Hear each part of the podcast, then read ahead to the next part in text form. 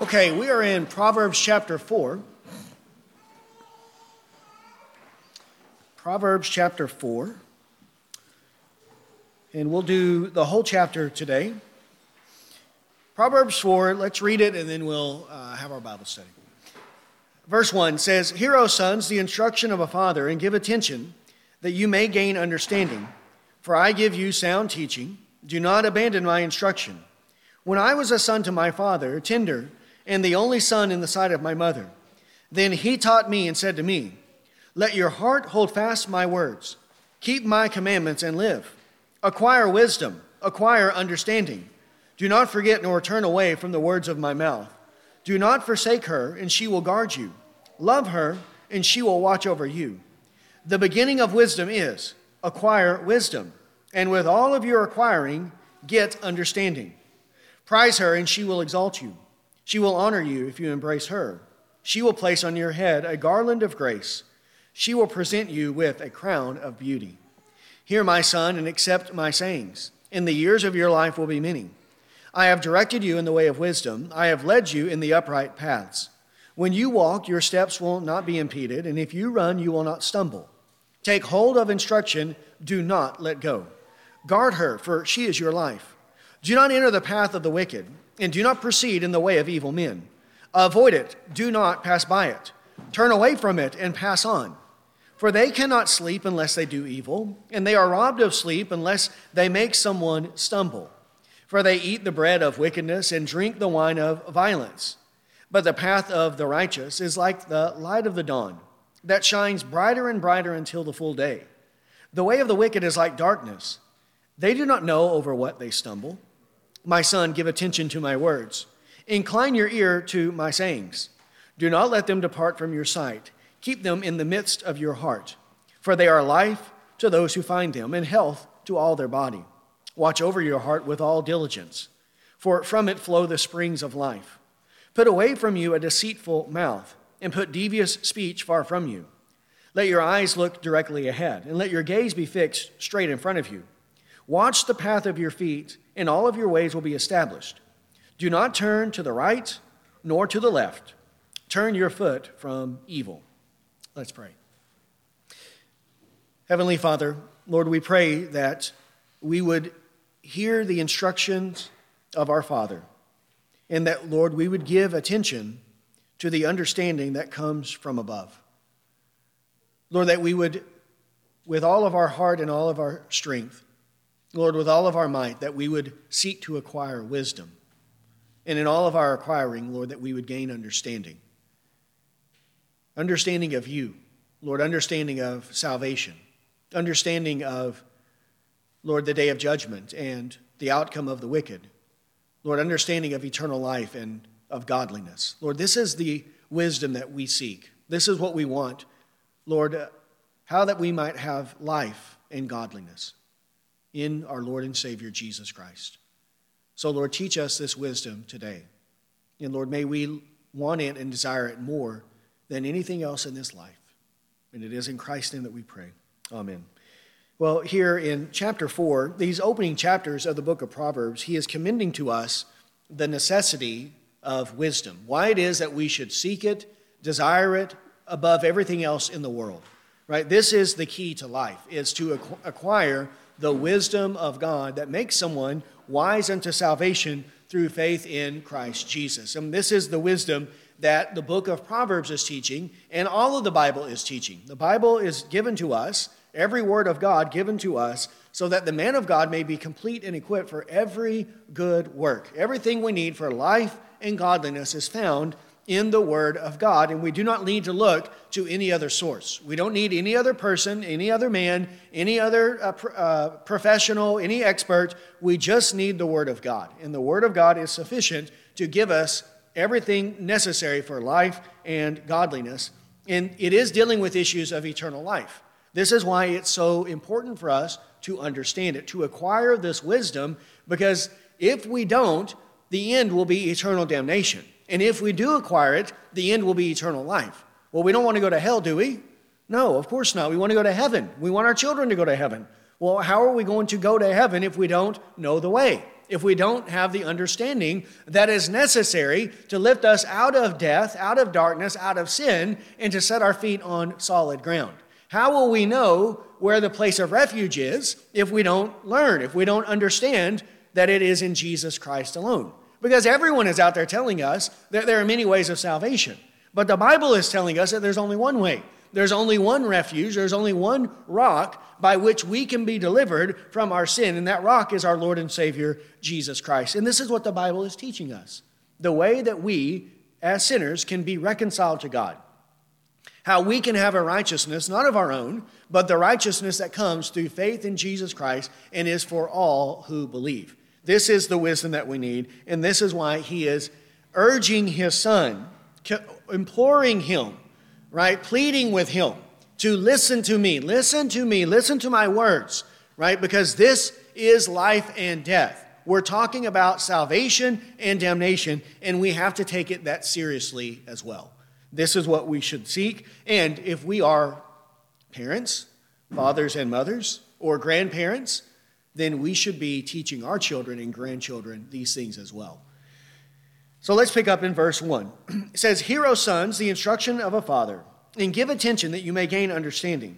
For I give you sound teaching. Do not abandon my instruction. When I was a son to my father, tender, and the only son in the sight of my mother, then he taught me and said to me, let your heart hold fast my words, keep my commandments, and live."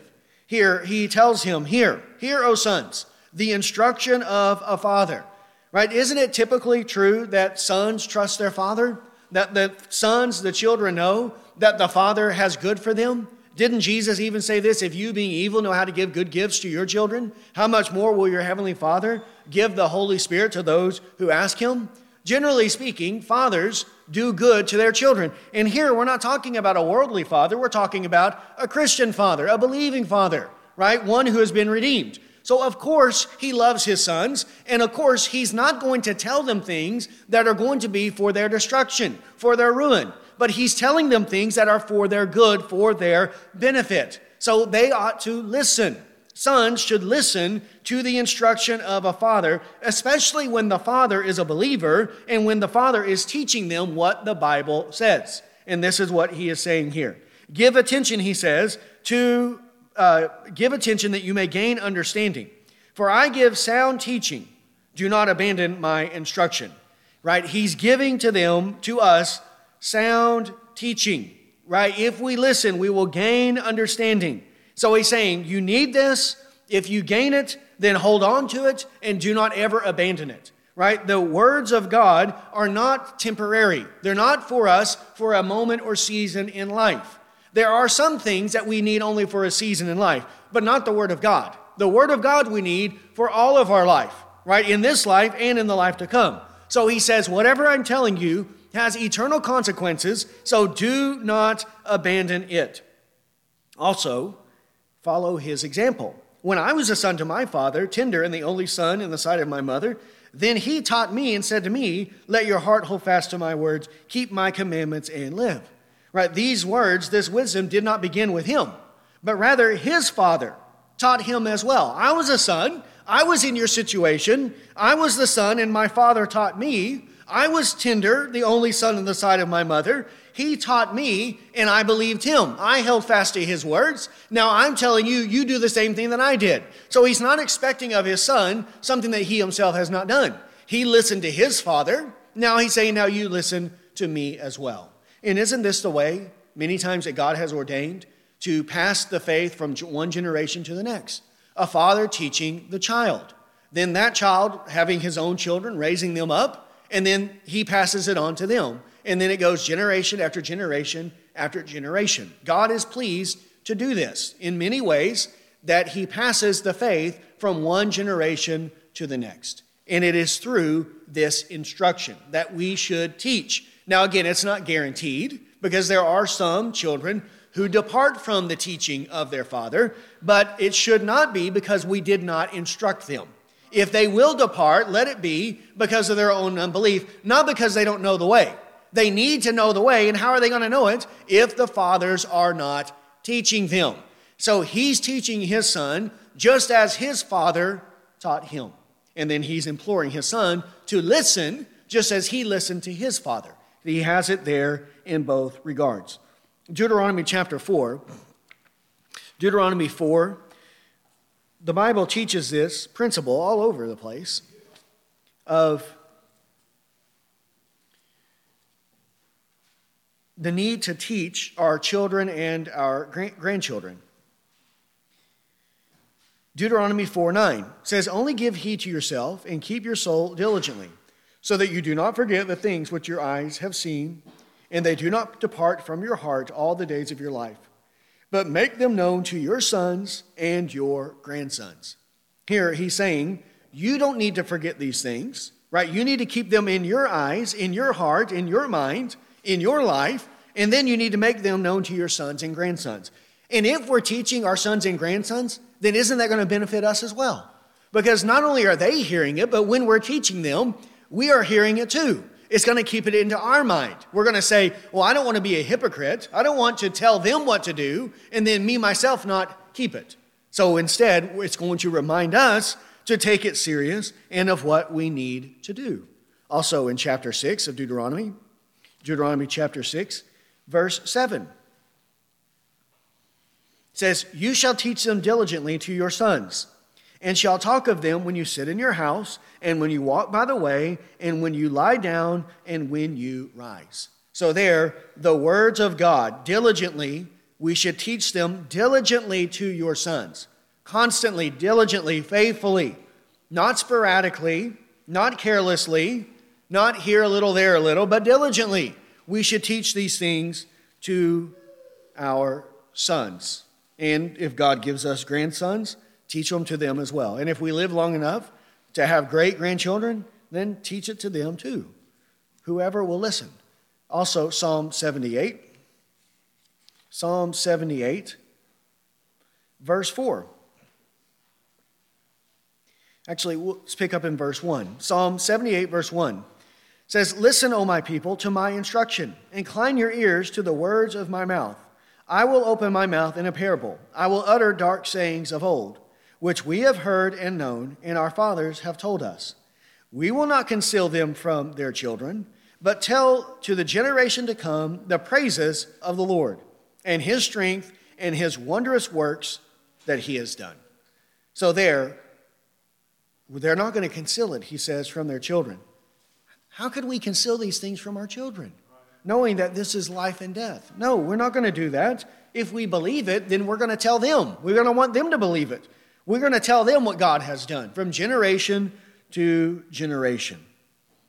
Also, 2 Timothy chapter 1. 2 Timothy chapter 1.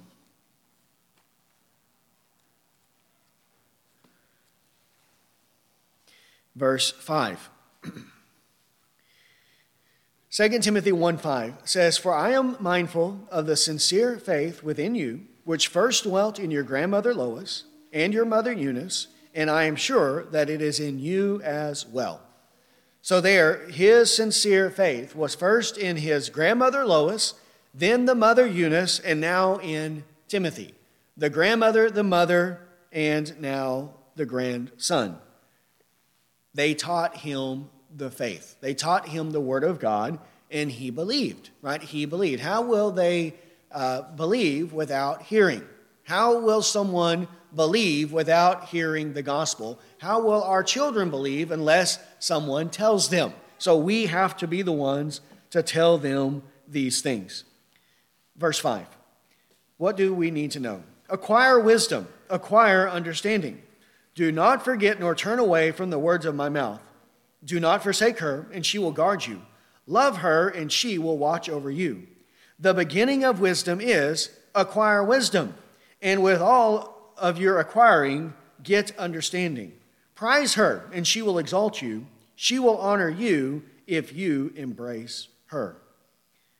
Acquire wisdom. He's saying that emphatically. Acquire wisdom, acquire understanding.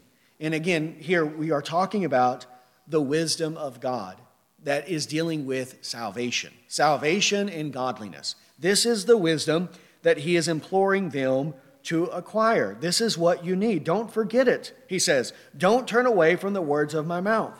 Don't forsake this wisdom, because if you hold on to it, and that means believe it and live according to it, then she will guard over you. If you love her, she will watch over you. If we love the wisdom of God in the Word of God that is found there, then that wisdom will guard over us, and it will protect us in this life and in the life to come. It will benefit us in all things. Physical training is of some value, but godliness has value for all things, holding promise for both the present life and the life to come.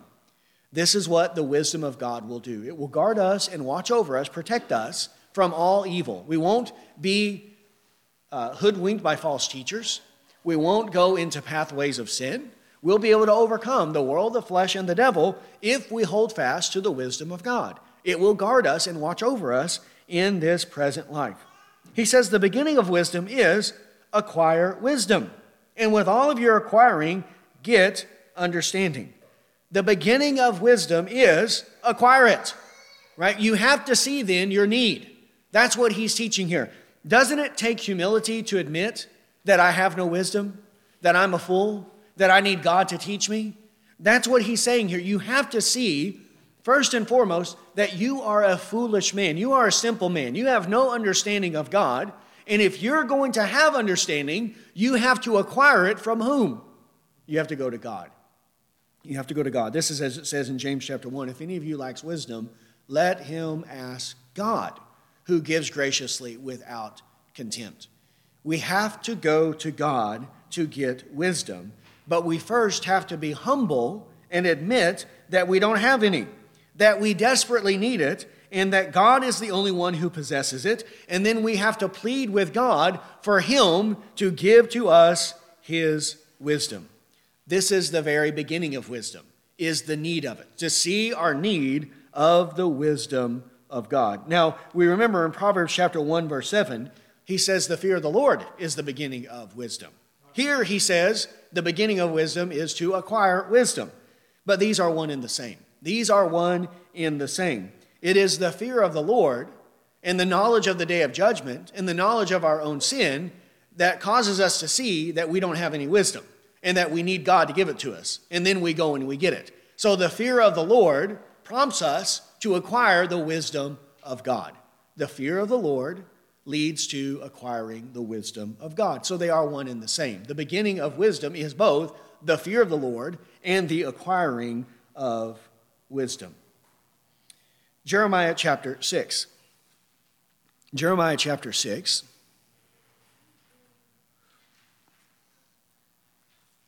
Verses 16 and 17. Jeremiah 6. Verse 16. Thus says the Lord, stand by the way and see and ask for the ancient paths, where the good way is, and walk in it, and you will find rest for your souls. But they said, we will not walk in it. I set watchmen over you, saying, listen to the sound of the trumpet. But they said, we will not listen. Here, what Jeremiah is teaching is the same. You need to stand by the ways and ask for the ancient path where the good way is and walk in it. You need to go and seek from God the ancient path, the good path, the pathway of wisdom. And then you need to walk in it and do that. But these people, they don't want it. They have no desire for it. They don't want to acquire it. This is why they won't ever arrive at wisdom. They will always be fools as long as they continue in this unbelief. Because the beginning of wisdom is to acquire it. You have to go and ask God to teach you. You have to go and say, God, I don't trust myself. I don't trust my own knowledge. I don't trust my own understanding. I don't trust the people of this world. I only trust you, and you need to give me wisdom, so please give me what I don't have, and then seek it in the ways that God requires of us.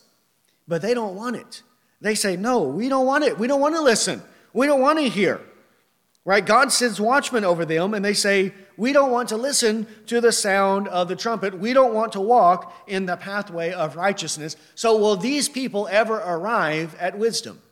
It's impossible, because they have no desire for it.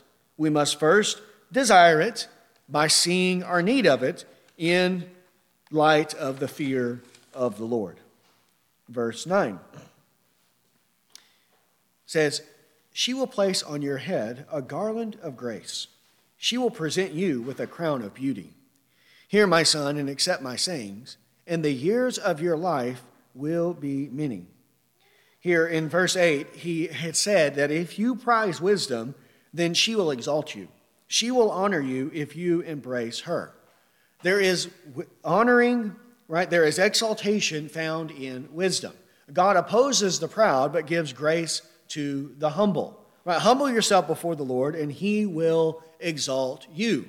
If we humble ourselves before God, which is the attitude of acquiring wisdom, then God will exalt us on the day of judgment. So there is a prize that comes with wisdom. There is honor and exaltation that accompanies the one who possesses wisdom. Then in verse 9, he describes what are these blessings. What are the blessings of wisdom?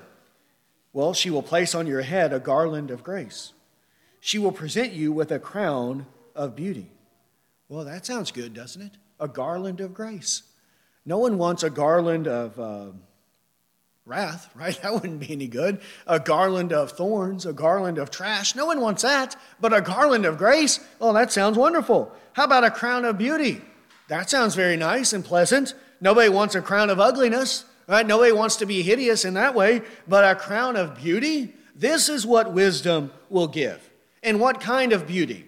Why, what kind of garland is there? It's spiritual. It is spiritual, and it will be seen in this life in the godliness that is the result of the wisdom of God.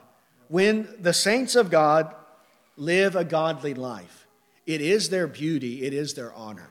It shows that they are adorned with the fruits of the Spirit, and it makes them beautiful in the sight of God.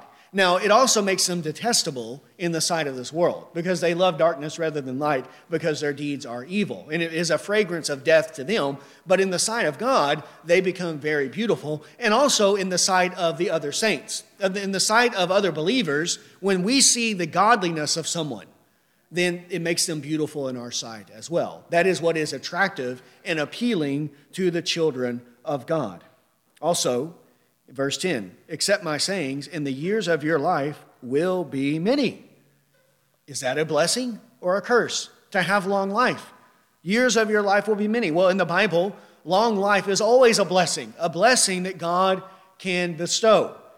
And he may do that in this life, and he has done that to many righteous people in the Bible. They had long life, such as Abraham, Isaac, Jacob, Joseph, Moses, Aaron. They all had long life. Joshua, others, as examples of eternal life, as illustrations of the eternal life that God will give to all of those who acquire his wisdom. Well, we want that, right? Long life. Well, these are the things that accompany wisdom. Also, notice in verse 10, he says, hear my son and accept my sayings.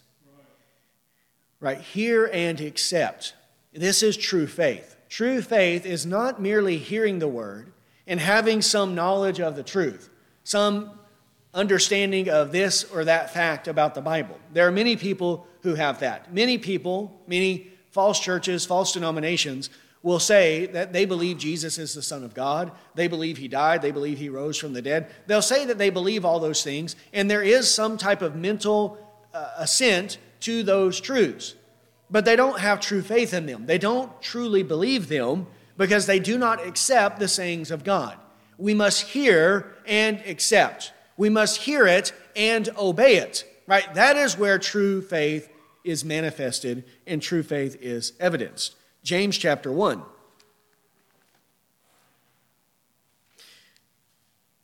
This is be the same as Jesus at the end of the Sermon on the Mount when he talks about the wise man who built his house on the rock is the one who hears the word and keeps it and obeys it. And then the one who hears the word and doesn't keep it is like the one whose house is built upon the sand. James teaches this as well in James chapter 1, verses 19 to 25. He says, this you should know, my beloved brethren, but everyone must be quick to hear, slow to speak, and slow to anger. For the anger of man does not achieve the righteousness of God. Therefore, putting aside all filthiness and all that remains of wickedness, in humility receive the word implanted, which is able to save your souls. Notice that. In humility, he says, receive the word implanted, which is able to save your soul. Isn't that the same as Proverbs 4? We have to have humility. Then verse 22, but prove yourselves doers of the word and not merely hearers who delude themselves. For if anyone is a hearer of the word and not a doer, he is like a man who looks at his natural face in a mirror. For once he has looked at himself and gone away, he has immediately forgotten what kind of person he was. But one who looks intently at the perfect law, the law of liberty, and abides by it, not having become a forgetful hearer, but an effectual doer, this man will be blessed in what he does. That's the way we have to be. Not merely hearers of the word who delude ourselves, but one who hears and practices, one who hears it and does it. Or as he says in verse 10 of Proverbs chapter 4, hear my son and accept my sayings. To hear and to accept. The hearing is what we have audibly, we hear it, and then the accepting is what takes place in the heart. The hearing of faith that takes place in the heart when we truly believe. Verse 11, I have directed you in the way of wisdom. I have led you in upright paths. When you walk, your steps will not be impeded, and if you run, you will not stumble. Take a hold of instruction, do not let go. Guard her, for she is your life. Here he tells them that the way of wisdom that he is directing him in is an upright path. Upright. It's not a crooked path. It's not a path that leads to us to our ruin and destruction, for us to fall and stumble in the way. That's why he says, when you walk, your steps won't be impeded. There's nothing impeding us in the pathway of righteousness, in the pathway of holiness. The only thing that impedes us is our own sin, but nothing in what God is requiring, what God expects, what the Word of God teaches us. There are no hindrances. There's nothing there to make us stumble and fall to sin and to ruin and destruction. It is a straight path, right? It's a narrow path, but it is smooth, right? It does not have potholes in it. There are not obstacles that we have to jump over. There's nothing there, nothing dangerous in the pathway of righteousness, nothing that would impede us so that if we run, we're not going to stumble.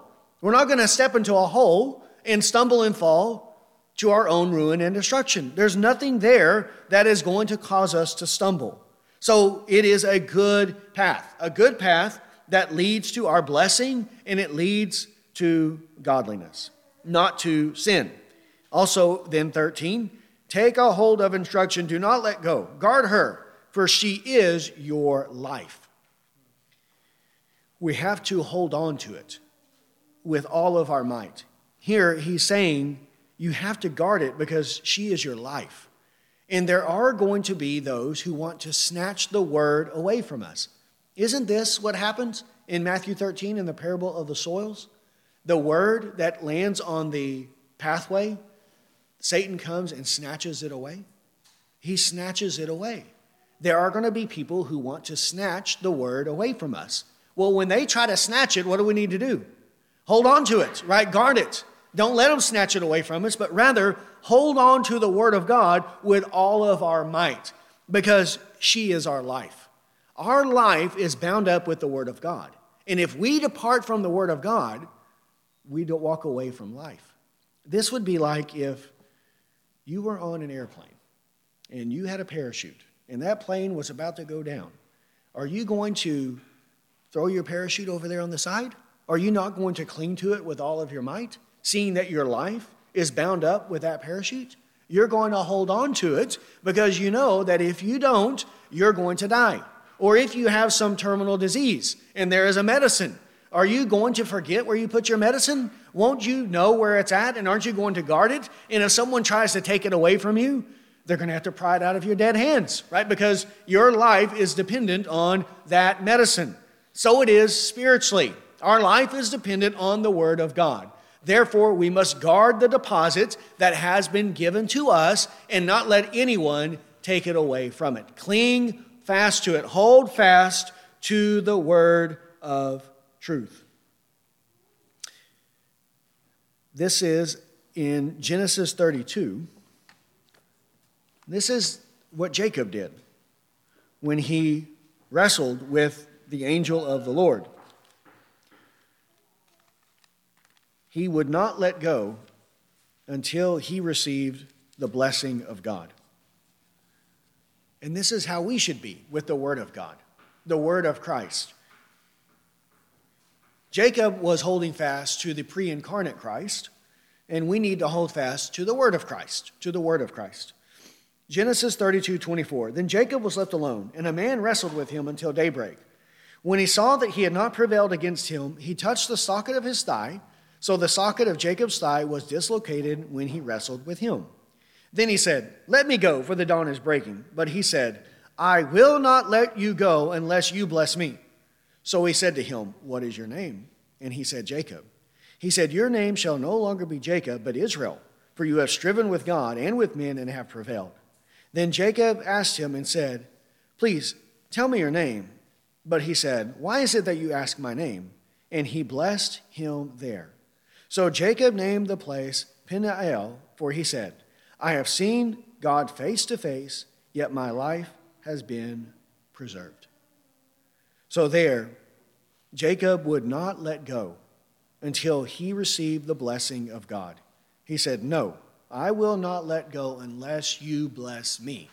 So we should not let go of the word of God until we enter into the blessing of God, into the life to come. We should cling fast to it, hold fast to it, because that is where the blessed life is found, in the word of God. So cling fast and do not let go. Or as it says in Hebrews 10, hold fast to your confession of hope without wavering, for he who promised is faithful.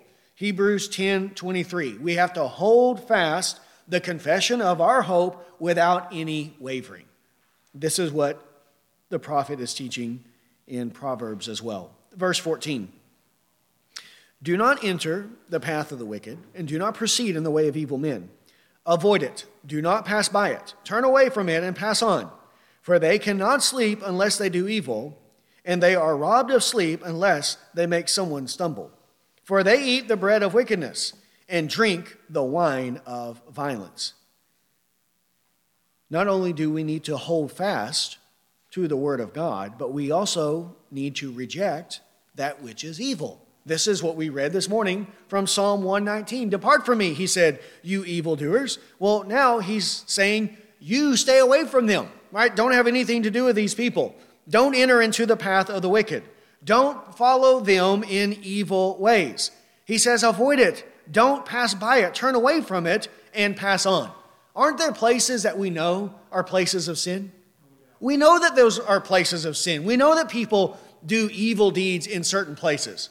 So why would we even want to be in proximity to those places? Why would we even pass by that way if we know that there's sin being committed there?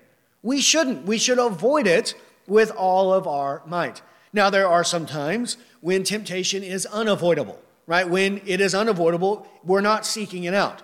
This, we referenced this morning, was the case with Joseph.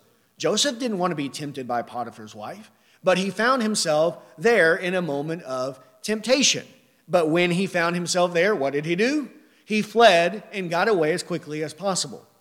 But he wasn't going into her bedroom when she was there by herself. He wasn't doing that. She trapped him, but he was trying to stay as far away from her as possible. And I can guarantee you that Joseph did everything he could to avoid being in private with that woman because he knew what kind of woman she was. Well, this is how we should be as well, toward sinners, toward sinful things, evil things. Avoid it. Stay away from it, right? Turn it off, right? Don't have anything to do with it. Get rid of it, right? Turn it off, get away from it, pass by. Don't have anything to do with wicked men because they cannot sleep unless they do evil. This is how insatiable they are to commit sin.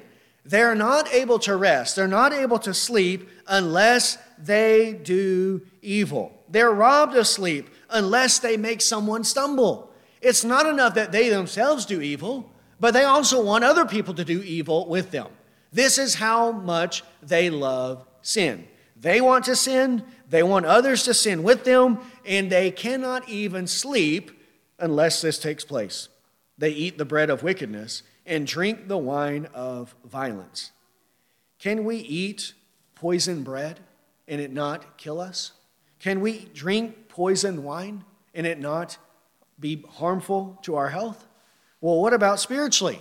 If you're eating the bread of wickedness, isn't that going to make you wicked? And if you're drinking the wine of violence, then you'll be a violent person.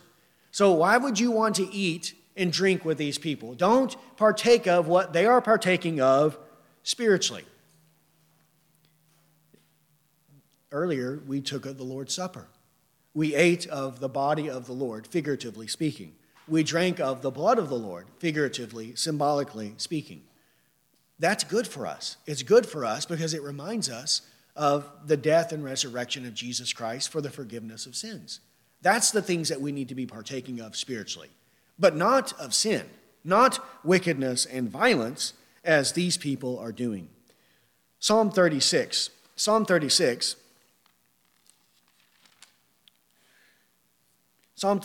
verse 1, speaks of the wicked man. 1-4 says, transgression speaks to the ungodly within his heart. There is no fear of God before his eyes, for he flatters him in his own eyes concerning the discovery of his iniquity and the hatred of it. The words of his mouth are wickedness and deceit. He has ceased to be wise and do good. He plans wickedness upon his bed. He sets himself in a path that is not good. He does not despise evil. This is describing what we're reading in Proverbs chapter 4. It speaks to them in their heart. Their heart has this insatiable desire for sin, and it is dictating and controlling everything about their life. Even on their bed, they're thinking about the sins that they want to commit. And then when they rise, they set themselves, their feet, to go and do those things, to commit their evil deeds. And they have no fear of God, contrary to what we read in Psalm 119 this morning, where there, the man of God, his body trembles with fear of the Lord.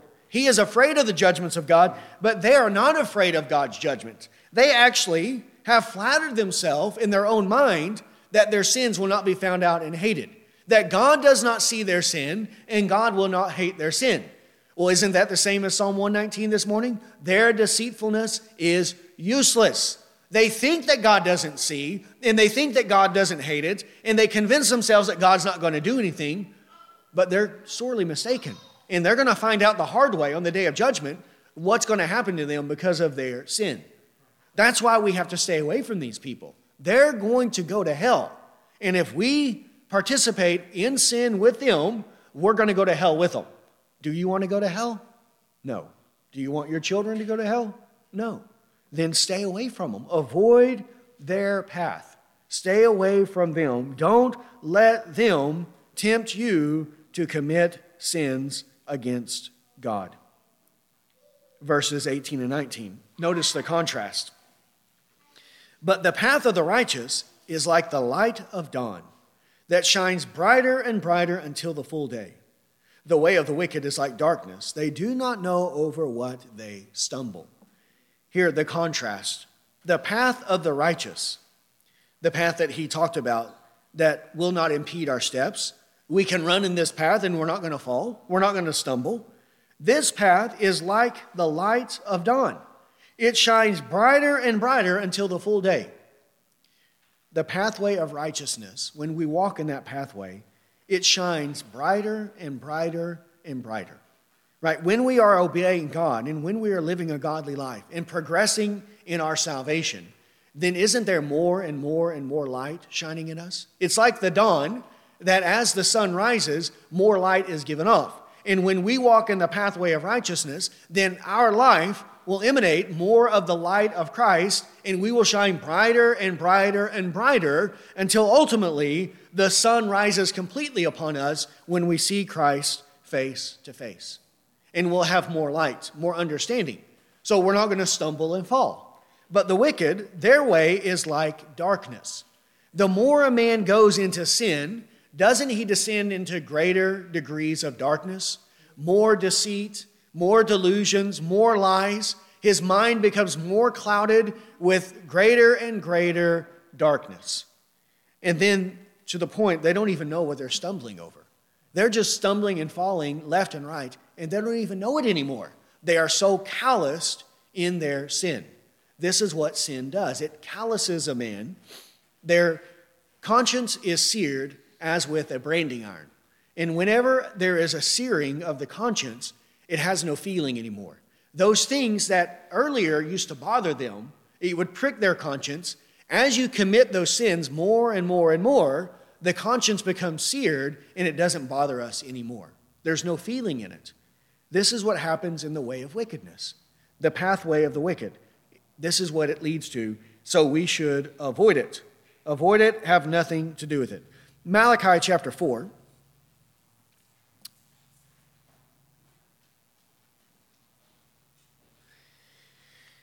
Malachi chapter 4, verses 1 to 3.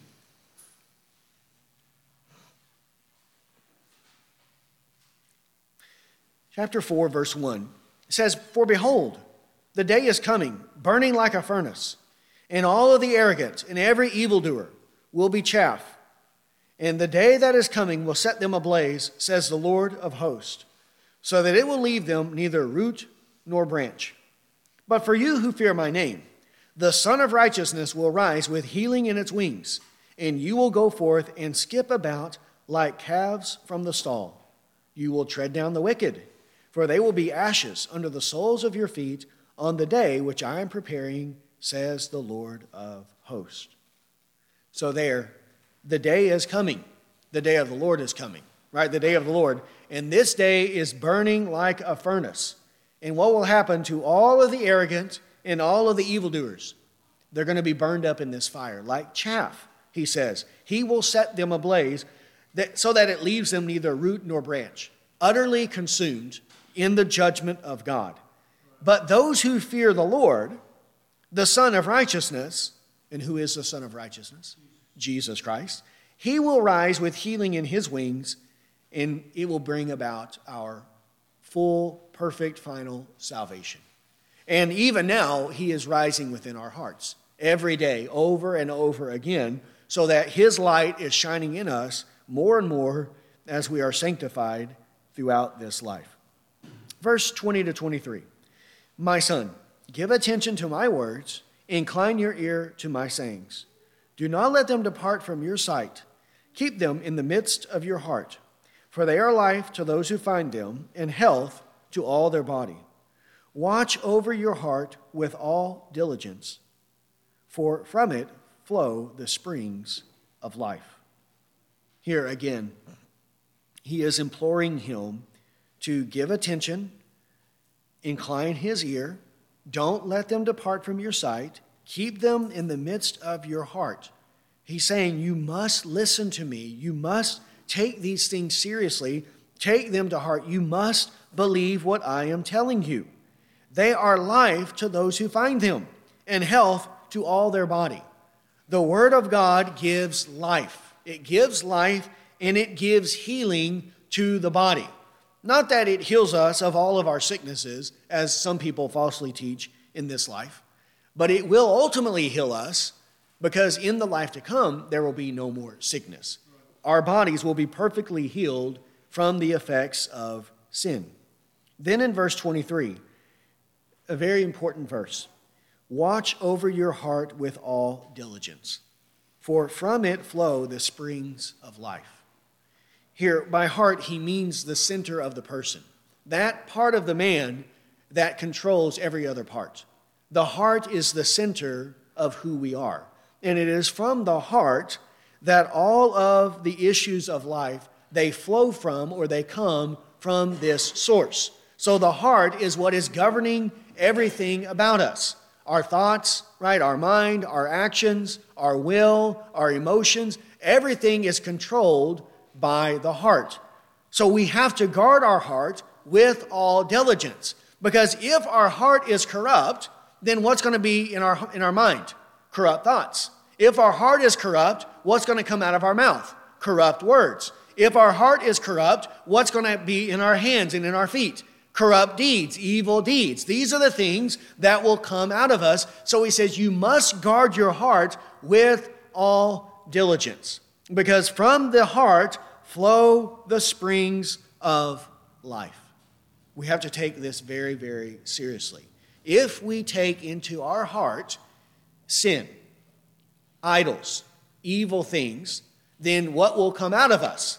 Sin, idolatry, and evil things. Ezekiel chapter 14. Ezekiel 14.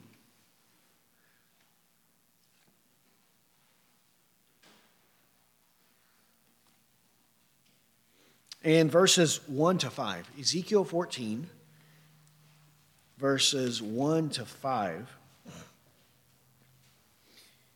Notice here. Ezekiel 14, verse 1 says, Then some of the elders of Israel came to me and sat down before me. And the word of the Lord came to me, saying, Son of man, these men have set up their idols in their hearts, and have put right before their faces the stumbling block of their iniquity. Should I be consulted by them at all?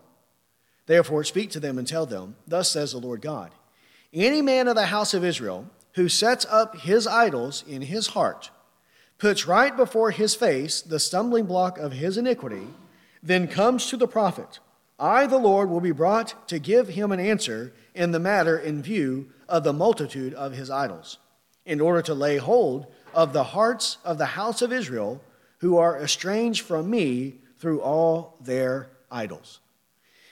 Here, notice that the prophet, or the Lord speaking to the prophet, tells him that these men, where have they put their idols up at?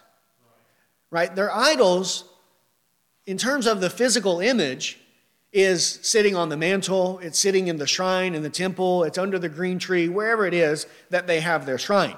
That's where the physical idol, the image, is found. But spiritually speaking, where is the idol? He says it's in their heart. They've placed it in their heart. They take the idol into the heart. Well, if the idol is in the heart, and according to our passage, from the heart flow the springs of life, then what's going to come out of the man? Whatever is in accordance with the idol. Well, can idols see? No. Can they hear? No. Can they speak what is true? No. Do they do what's right? No. Do they command righteousness? No. They don't do any of those things. And what is an idol, according to the Apostle Paul? An idol is nothing at all, right? But what is behind the idol? Demons. A demon is the inventor of the idol. Spiritually speaking, the demon is the one who inspires the wicked man to create the idol. So if they're taking their idols into their hearts, then they are taking demons, the doctrine of demons, into their hearts. And if we have demons in our hearts, then what are we going to behave like? We'll be like a demon. We'll live just like our idol. And this is what it says in Psalm 115. Psalm 115.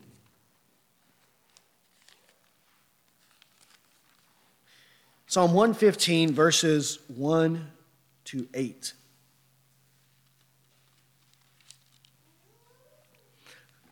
Verse 1 says, Not to us, O Lord, not to us, but to your name give glory, because of your loving kindness, because of your truth. Why should the nations say, Where now is their God? But our God is in the heavens. He does whatever he pleases. Their idols are silver and gold, the work of man's hands. They have mouths, but they cannot speak. They have eyes, but they cannot see. They have ears, but they cannot hear. They have noses, but they cannot smell. They have hands, but they cannot feel. They have feet, but they cannot walk.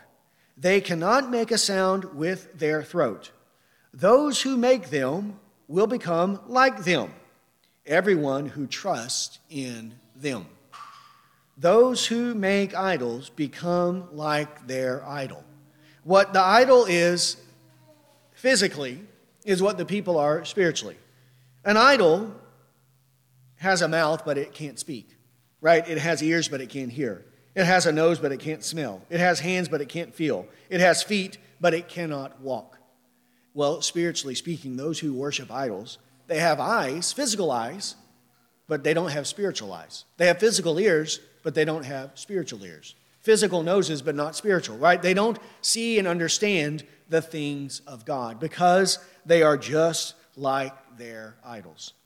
Well, this is why he's telling us to guard our heart. Guard your heart with all diligence, because from the heart flow the springs of life. If you take the idol, if you take sin into your heart, then you can rest assured that that is what will come out. And it says in 1 John 5:21, little children, guard yourselves from idols. Guard yourselves from idols. And this is why.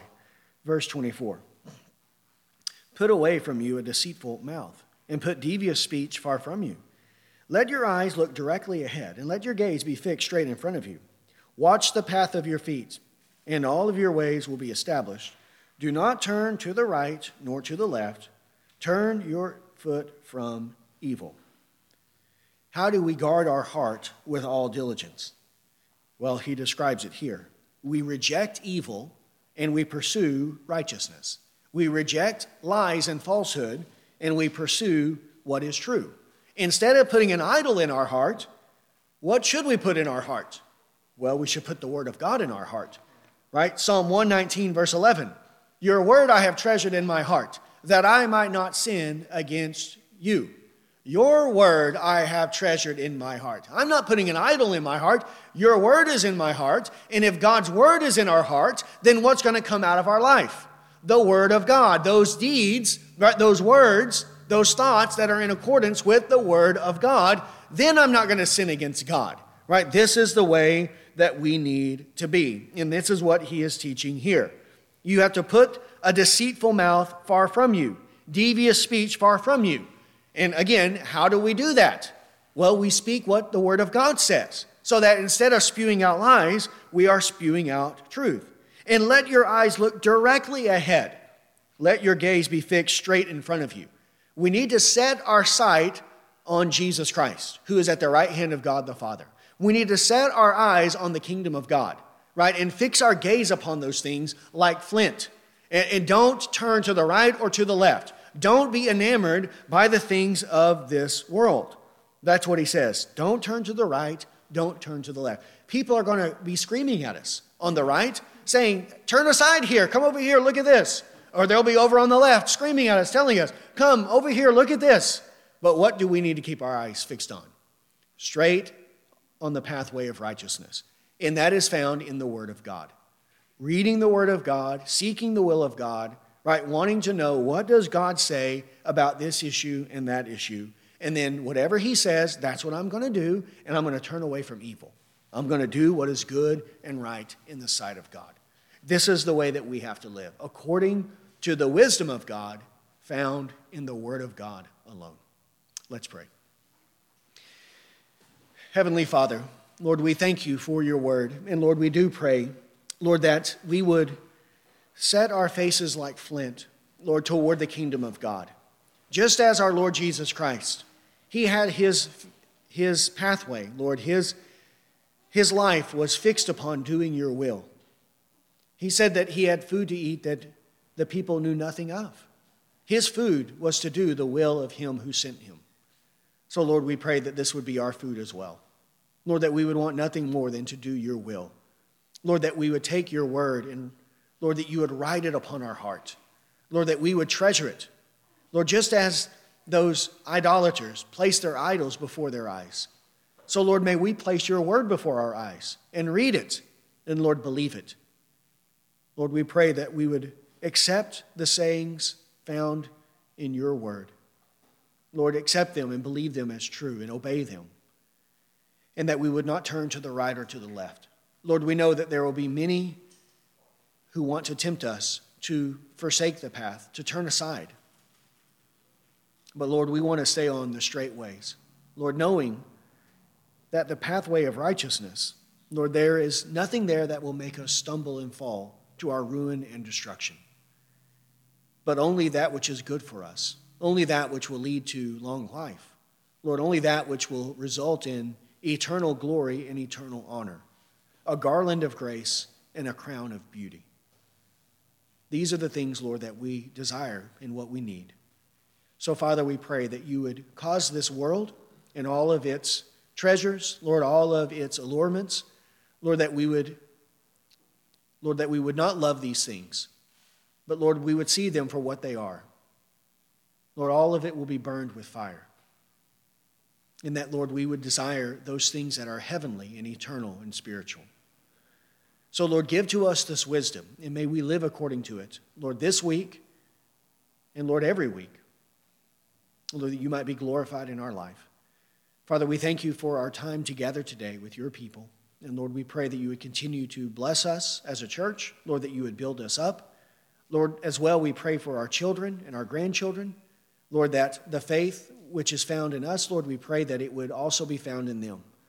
And that, Lord, we would be diligent to teach them. And we pray that you would bless our efforts, Lord, by giving them true faith and true repentance, and that they might live a godly life. Lord, be with us the remainder of this Lord's Day. We pray that we would continue, Lord, to worship you, Lord, to seek you diligently. And it is in Christ's name that we pray. Amen.